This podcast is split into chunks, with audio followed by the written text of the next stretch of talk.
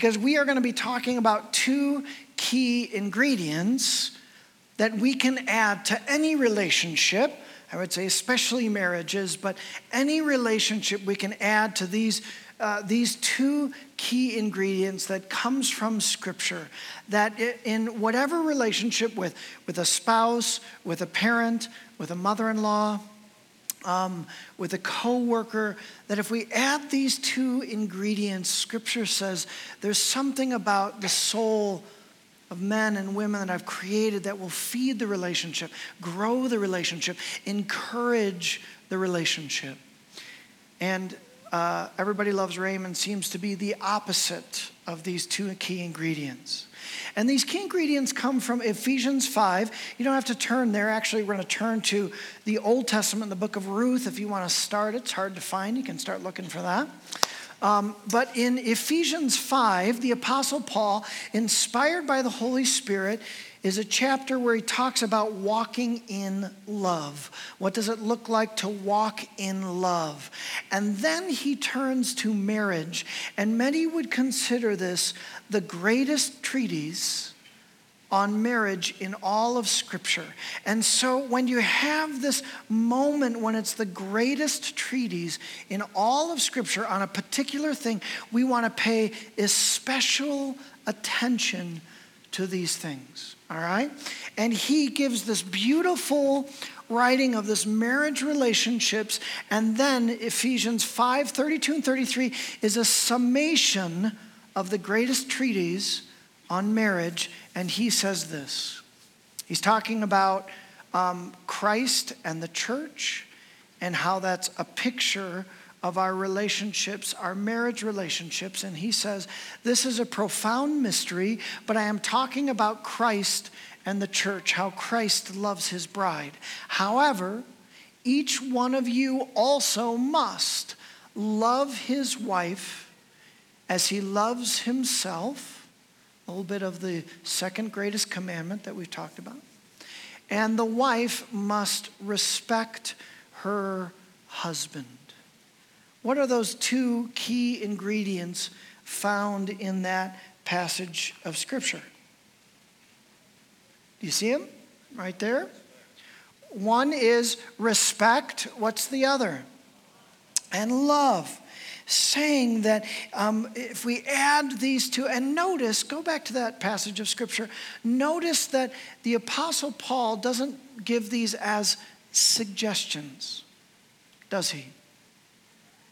He says, if you're going to live the life that God has called you to, these aren't suggestions. In fact, you could say that these are commands that we are to follow, is to love and respect one another. Now, for me, this brings up the million dollar question. If these are commands, then what do we do how do we love when someone's not being very loving? Is that a fair question? Right? How about this? How do we show honor and respect if someone is not living very honorably? How do we show respect if someone is not giving back to us? Respect do we still follow those commands? When the person, whether it's a coworker or a child or a spouse, do we still have to follow that, Paul? We'll come back to those million dollar questions. Well, let's answer those questions. There's a, a pastor and author, Dr. Eddie Eggerich and he was meditating on this very passage of Scripture. And he wrote a book simply entitled Love and Respect. And actually, it's become, a, you could say, a movement. He's now retired from pastoral ministry and he just encourages, and there's been uh, many churches and small groups that have done this study, Love and Respect. In fact, he would argue that there's something in the soul of the man, in particular, that longs for respect. And as that, that is given, there's some dynamic that happens within the soul. And there's something in the soul of a woman that longs to be cherished. And when we add that, there's something beautiful that happens. Now, that's not to say that as human beings, women don't need respect and men don't need love. I've discovered I long for both. In my soul, I long for both of those. Um, Dr. Eggerich also gives a very helpful practical example that uh, helps us to see the difficulty in living out these two simple ingredients, and he calls it the crazy cycle. And what the crazy cycle is, is that when we, there'll, there'll, be an instance when someone in a relationship, whether it be marriage or, or, or a father and son or mother and son, whoever that is, or, or in a relationship, a good friendship, your best friend, your, your, your sacred companion, whatever that is, we do something that is unloving. And in response to that unloving act, let's say it's a, a man who does something unloving the, the wife re- reacts with something that's disrespectful, maybe a word or an action. And then when she does something that's disrespectful, the man gets upset and he reacts and he does something disrespectful. And then she gets upset and, and then she does something that's very unloving. And around and around the cycle goes. Can you relate to that at all? Am I the only broken one that can relate to the crazy cycle that's there. In fact, Dr. Eggerich would say this is an element in just about every relationship and every marriage that we can get to that point where we're on the crazy cycle and we're just running on the wheel, running on the wheel. So, really, the question is how in the world do we break the cycle? How in the world do we get off this ongoing cycle as we're doing this back and forth, back and forth, and around we go and around we go? I think there's a story in Scripture that beautifully illustrates these two ingredients in real life this love and this. Uh, honor and respect. And it's found in the book of Ruth. Would you turn with me there? Uh, have brought your Bibles. Wonderful. There are some Bibles located in the seats in front of you. Uh, Ruth is a small little book in front of Judges. Uh, I'm sorry, after Judges and in front of First Samuel. And let me give you a little bit of context. Naomi is the mom, and her and her husband, with two sons, they move from Israel to Moab just east of Israel. And uh, economically, they move there. And her two sons, Naomi's two sons, they find wives in Moab. Uh, unfortunately, they're called Moabites. Moabites, yes, that's really. So they marry Moabites, all right? Um, and they have this family husband, wife, uh, sons married to Moabite women. And then tragedy strikes um, all three of the men are killed. The husband, the two sons, um, or they die, they pass away.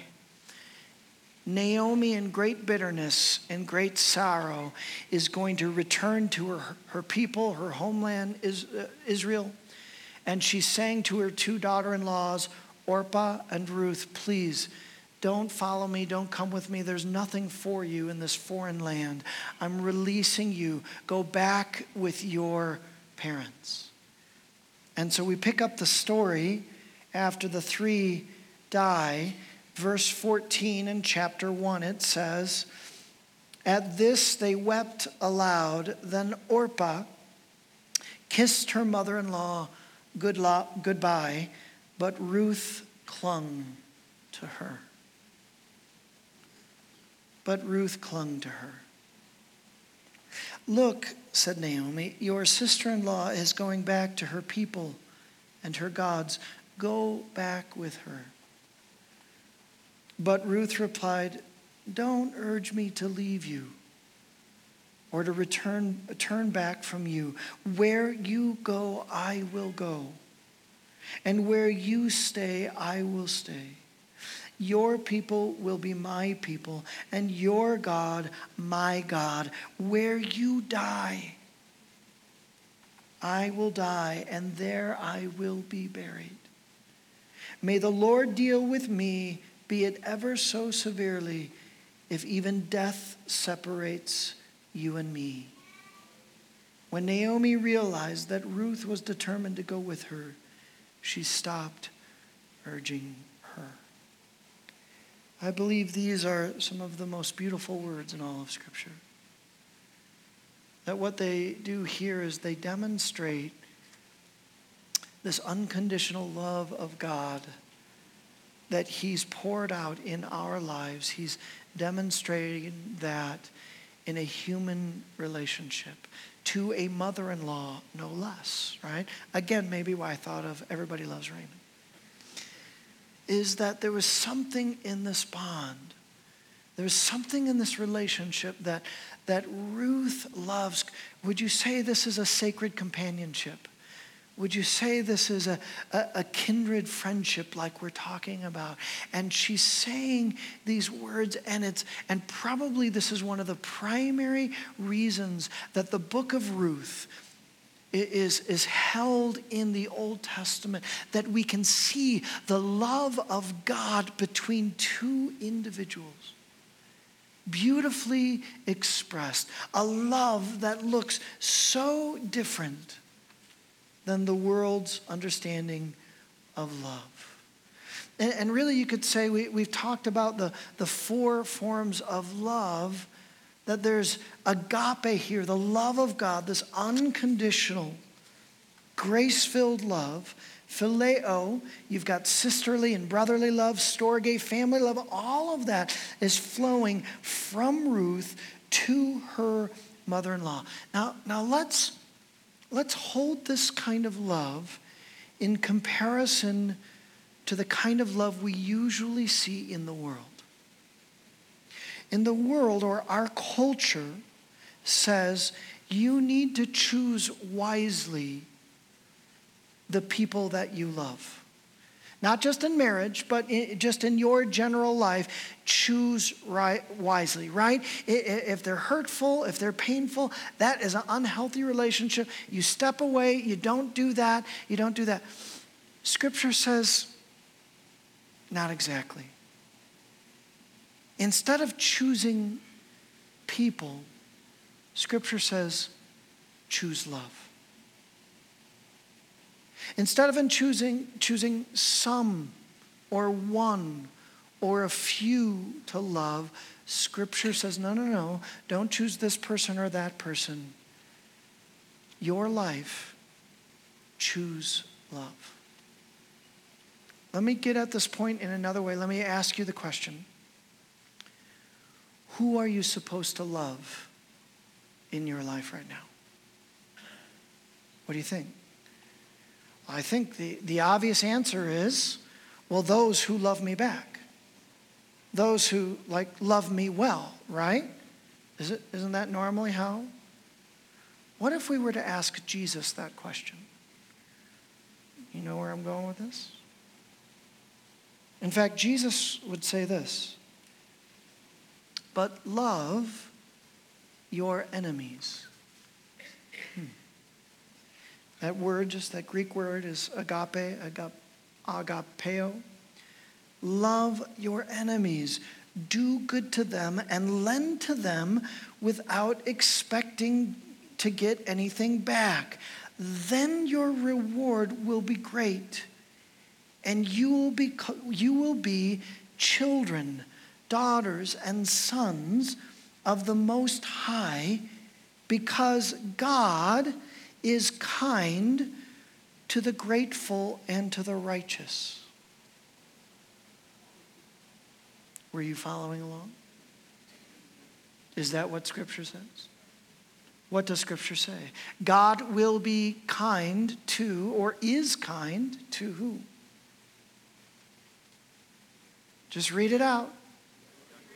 The ungrateful and wicked. So, who is God kind to?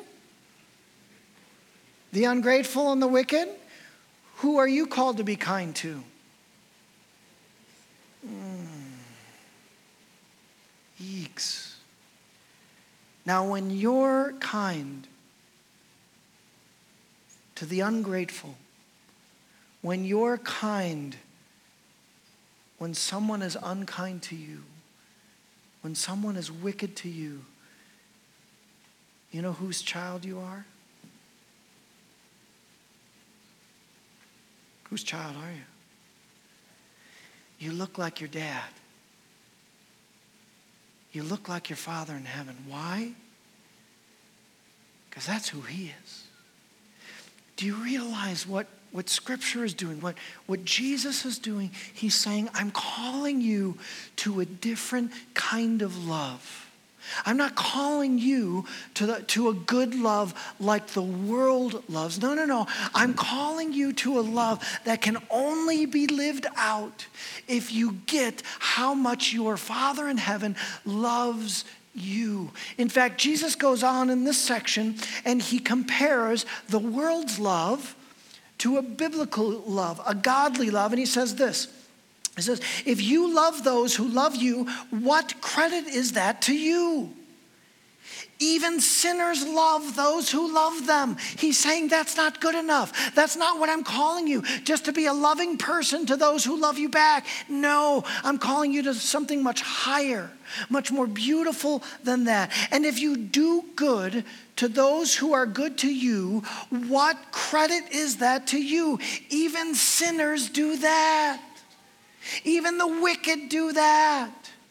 Even the people who are, just kind of so so people, they love the people that love them. I'm calling you to something more. Now, I don't mean to brag, but there's times when I love my wife really well. You know what those times are? When she's loving me well. Yes? Now, there are times when I don't love her so well. You know what those times are? When she's not loving me well, right? And there is no way that I am going to love her well when she is not being loving to me, right? And let's talk about honor and respect. When she's not respectful to me, does she really expect that I'm going to honor and cherish her? What just happened? I'm back. Go back to that crazy cycle. I'm right there. I'm right there. Do you see what Scripture is doing? See, the world locates the answer of the question, who should you love, based on the character of the individual. And Scripture says, no, locate your answer on the character of God. As you have experienced Him, so you love others. Not just the lovable, not just the kind, not just the righteous. Your Father in heaven is kind even to the wicked, even to the unrighteous. If you want to be like Him, love based on His character and your experience of Him not on the character of the person that stands before you and across from you. You see, the kingdom life loves one another not based on a scale of lovability of the person that you're eye to eye with. The beautiful life, the abundant life, the kingdom life loves based on the character of the Father. Amen. There's a movie that uh, I think most of us missed. In fact, in the first service, only one person had seen this movie called um, Silence. Does anyone see it? came out this past Christmas, but it wasn't a lot of theaters. I missed it. I'm waiting for it to come out on DVD. All right. This story, uh, this movie is Silence. It is based on um, a true story of uh, Ignatian priests, I think they were Jesuit priests, that go to Japan in a time when it was illegal and life threatening to be a Christian in Japan. all right? And their lives were threatened. And it's this story of their mission and their love to the Japanese people, laying it all out. And so um, they, they did this movie, and Andrew Garfield was one of the main characters uh, for this movie. Andrew Garfield, he did Spider Man. You know Andrew Garfield? Some of you do, yes? And, um, and to get into the part, Andrew Garfield wanted to study with a Jesuit priest some of the Ignatian spirituality, like uh, things called the daily examen or imaginative prayer, where you enter into um, a, a moment of scripture and you use your senses. And if you're at the, the lake with, with Jesus, you imagine that you're hearing his voice and the words and, and the crowd around them.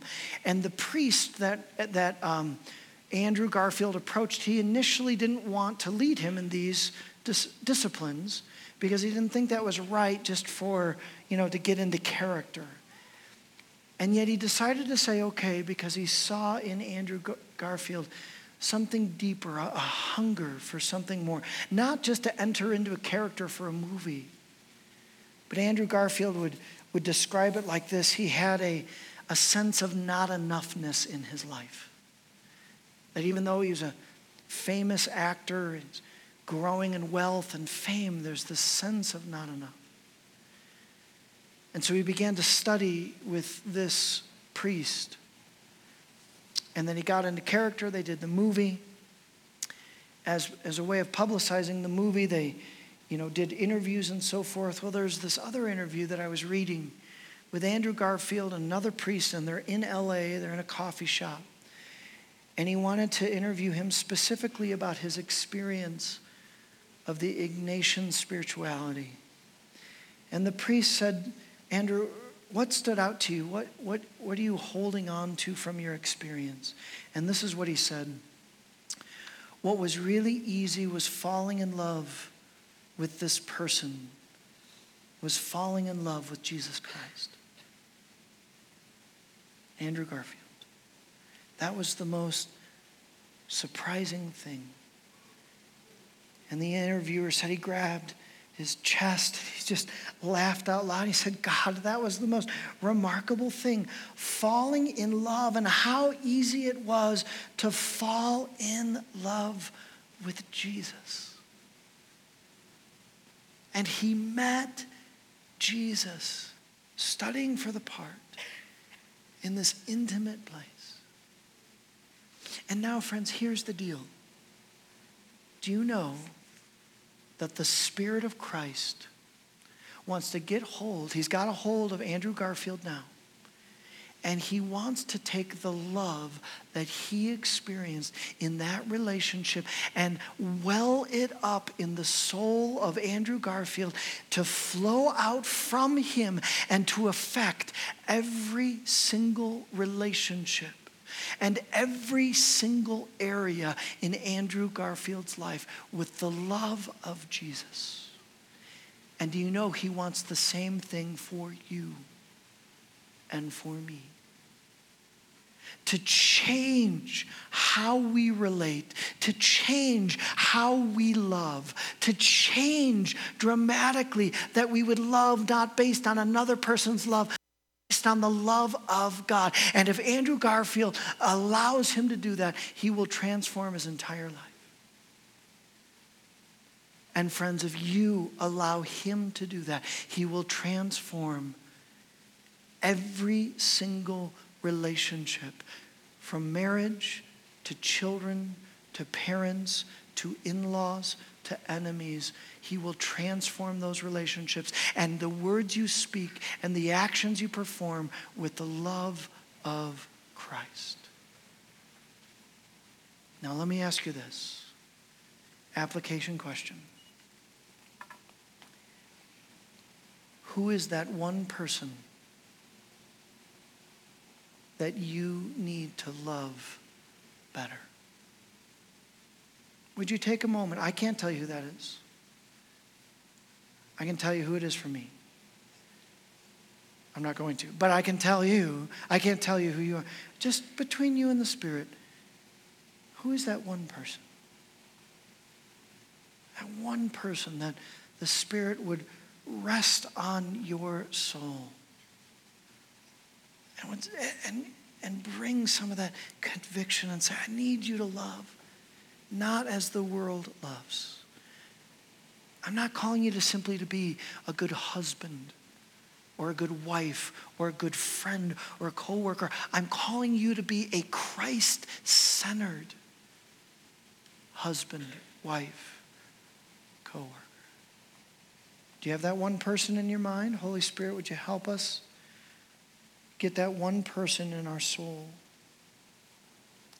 And as you think of that one person, just close your eyes. I'm going to read to you the greatest treatise of love in all of Scripture.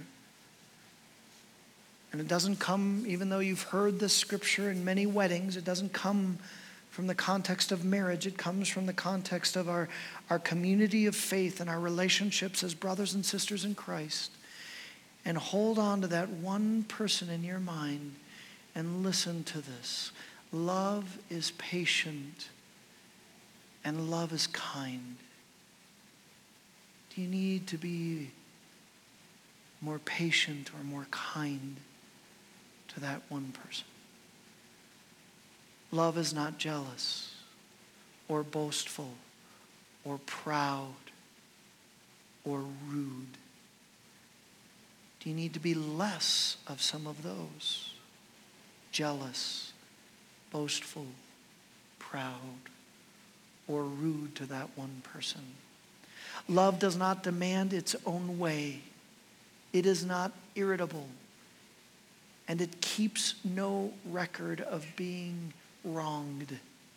It does not rejoice about injustice, but rejoices whenever the truth wins out. Love never gives up, never loses faith, is always hopeful, and endures through every circumstance.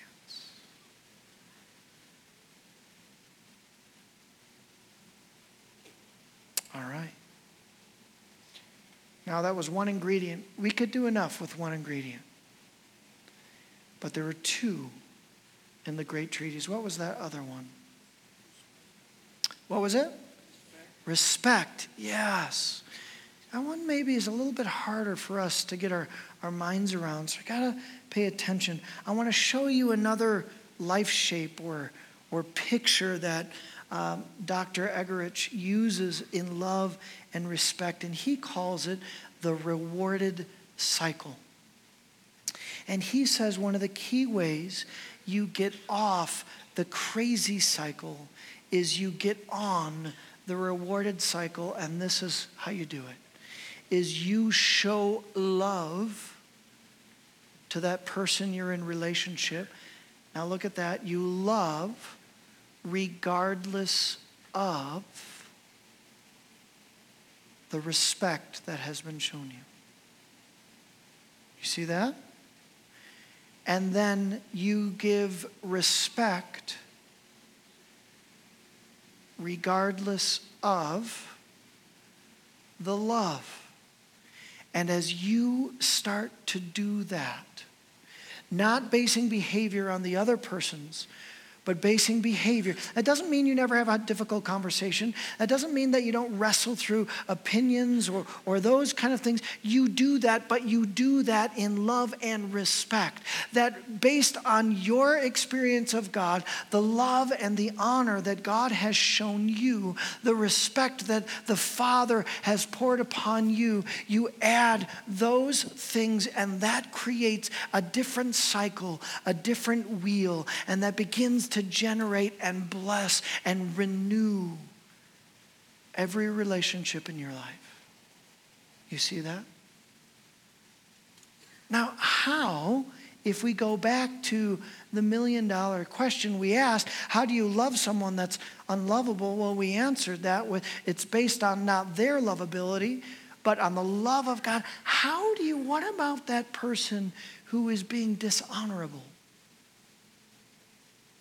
What about that person who is being disrespectful. How can we really do? I mean, doesn't that sound next to impossible to give honor and respect to someone who doesn't deserve it?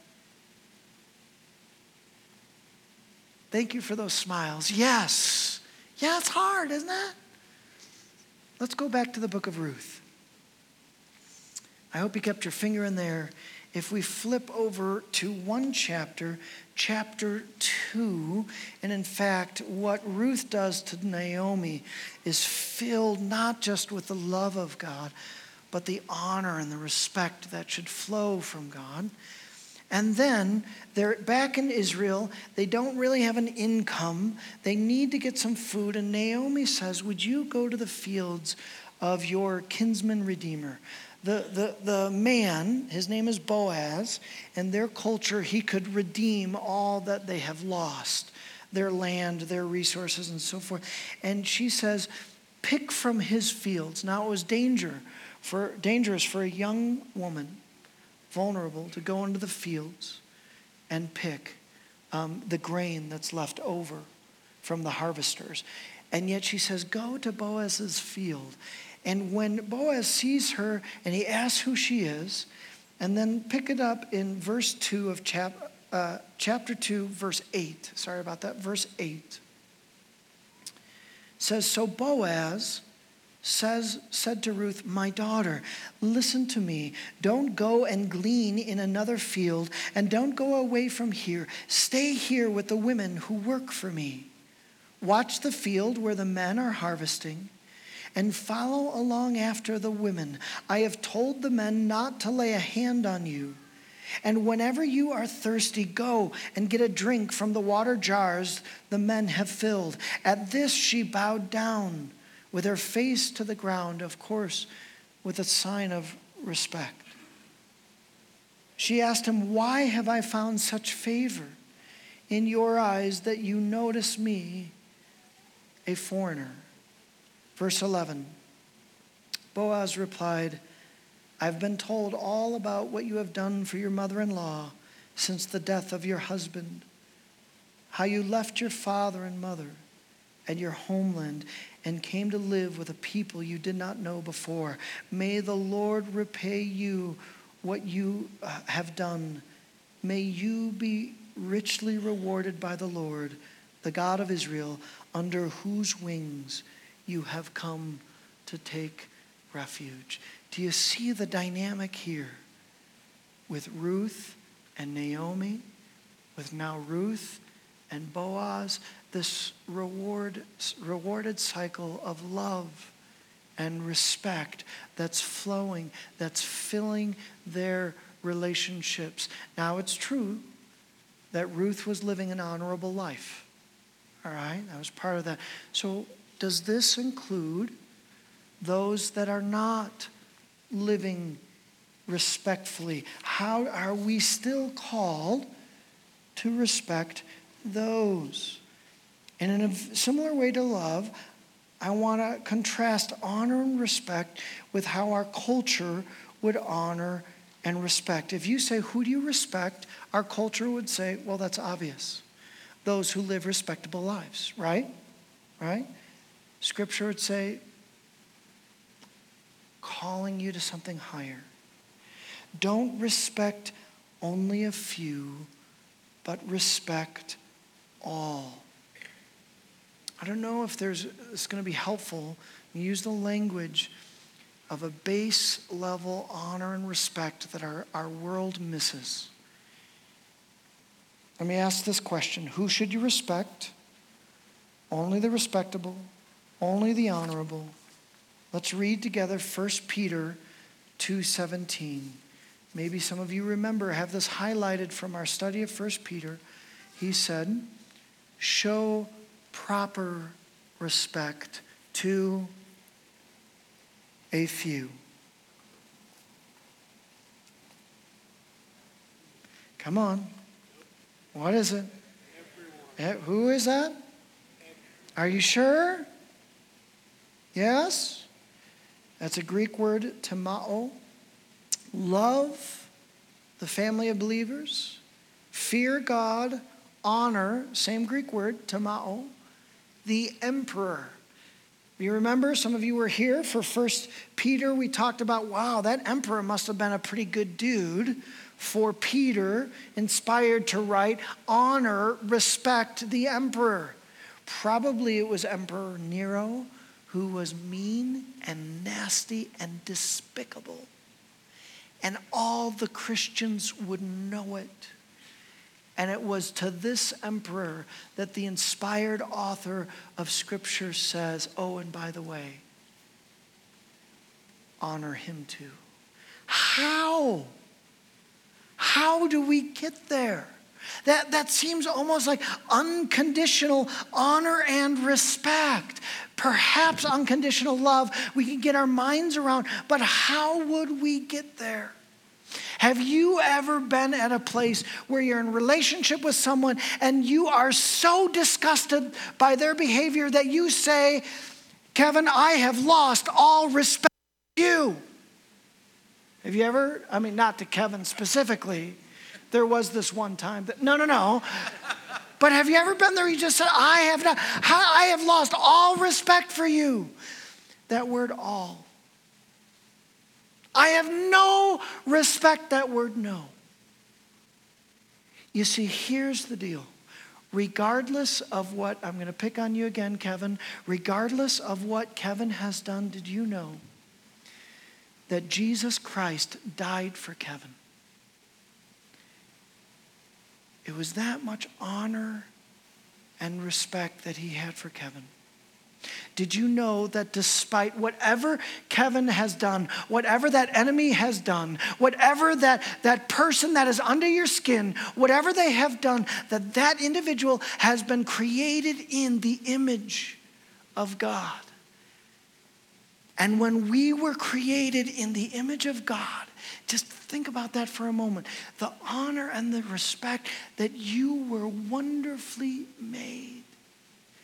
Yes, that image is broken in some ways, and it comes out in dishonorable ways in our lives and in our words, yet that base level of honor and respect that we've been made in the image of our Heavenly Father, and that Jesus died for you and me should change.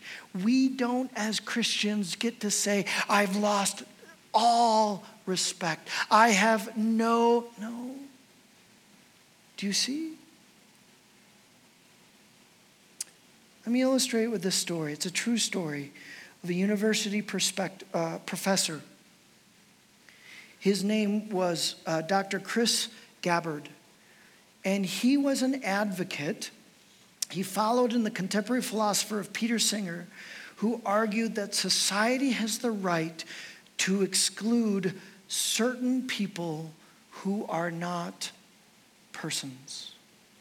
Like if there's detection in the womb or they're born and they just have this low quality of life, born with severe disability. The philosophy argued that, that society, that we as people should have the right to end those lives. And then Dr. Gabbard used to argue he grew up prioritizing intellectual aptitude and detested poor mental functioning. If there was poor mental functioning, that brought people way down on his scale of uh, respectability and honor. And then something happened to the doctor. His son was born and he was severely disabled. His son was born with permanent brain damage. He was a blind quadriplegic with cerebral palsy. And Gabbard writes this in a moving way. It was about the first time he looked at his son. It says, But there was my son, asleep or unconscious on a ventilator, motionless under a heat lamp. Tubes and wires everywhere, monitors alongside his steel and transparent plastic crib.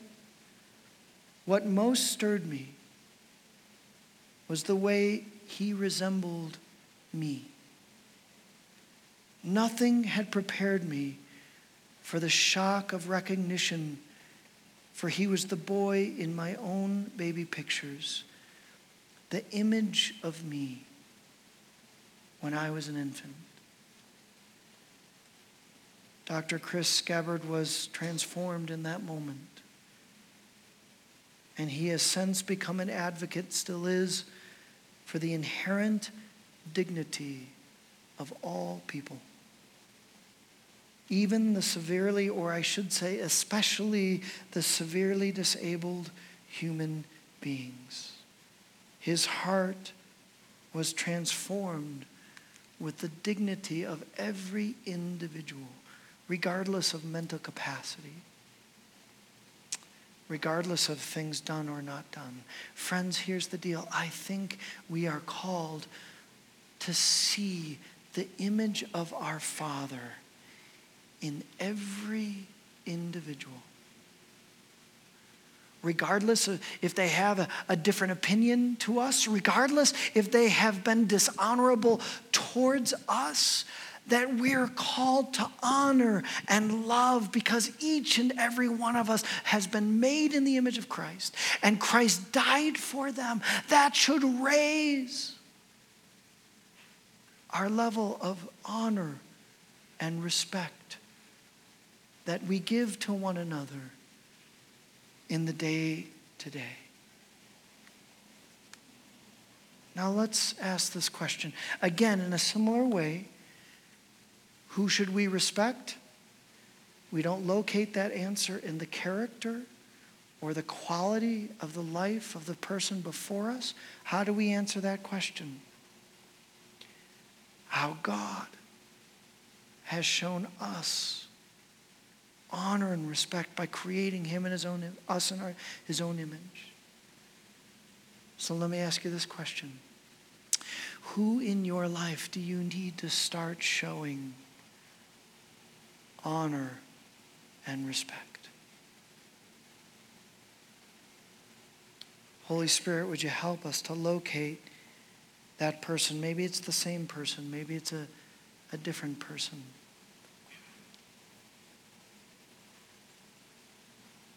Lord, would you help us not to respond to their behavior, but respond to your truth in our lives? One more scripture. The Romans passage. Some of you might remember this from a couple of weeks ago, Romans 12:10, where it has these three forms of love, love, phileo and storges um, is up there. Love each other with this genuine affection and take delight in honoring. Again, Scripture is using love and honor. Love and respect, that is the same root Greek word, timao, honor each other. Can you imagine the testimony of your life if you began loving and honoring people not based on how you what you think they deserve but based on your experience of God. What a testimony. Can you imagine the testimony of this community of faith if we started loving one another, not just well in the world's eyes, but in this different kind of love and honor and respect that flows from the throne room of God. Can you imagine the testimony to our neighbors and our coworkers. And if our neighbors started to feel some of that honor and respect, even those neighbors that just work, they, they've got those dogs that go, no, I'm not going to go there. Can you imagine if we loved one another and our coworkers and our neighbors? If we gave honor to those who gave such a different political picture than we believe. To those who wounded, wound us by their actions and their words, and we don't respond in kind. Let's go to the final slide, Stephen. I think it's a choice. Are we going to live on the crazy cycle in our relationships? Or are we going to live on the rewarded cycle? You see that? Are we going to choose to be people who choose love and respect, love and honor? Or are we simply going to be a people that respond in kind? Let's pray together.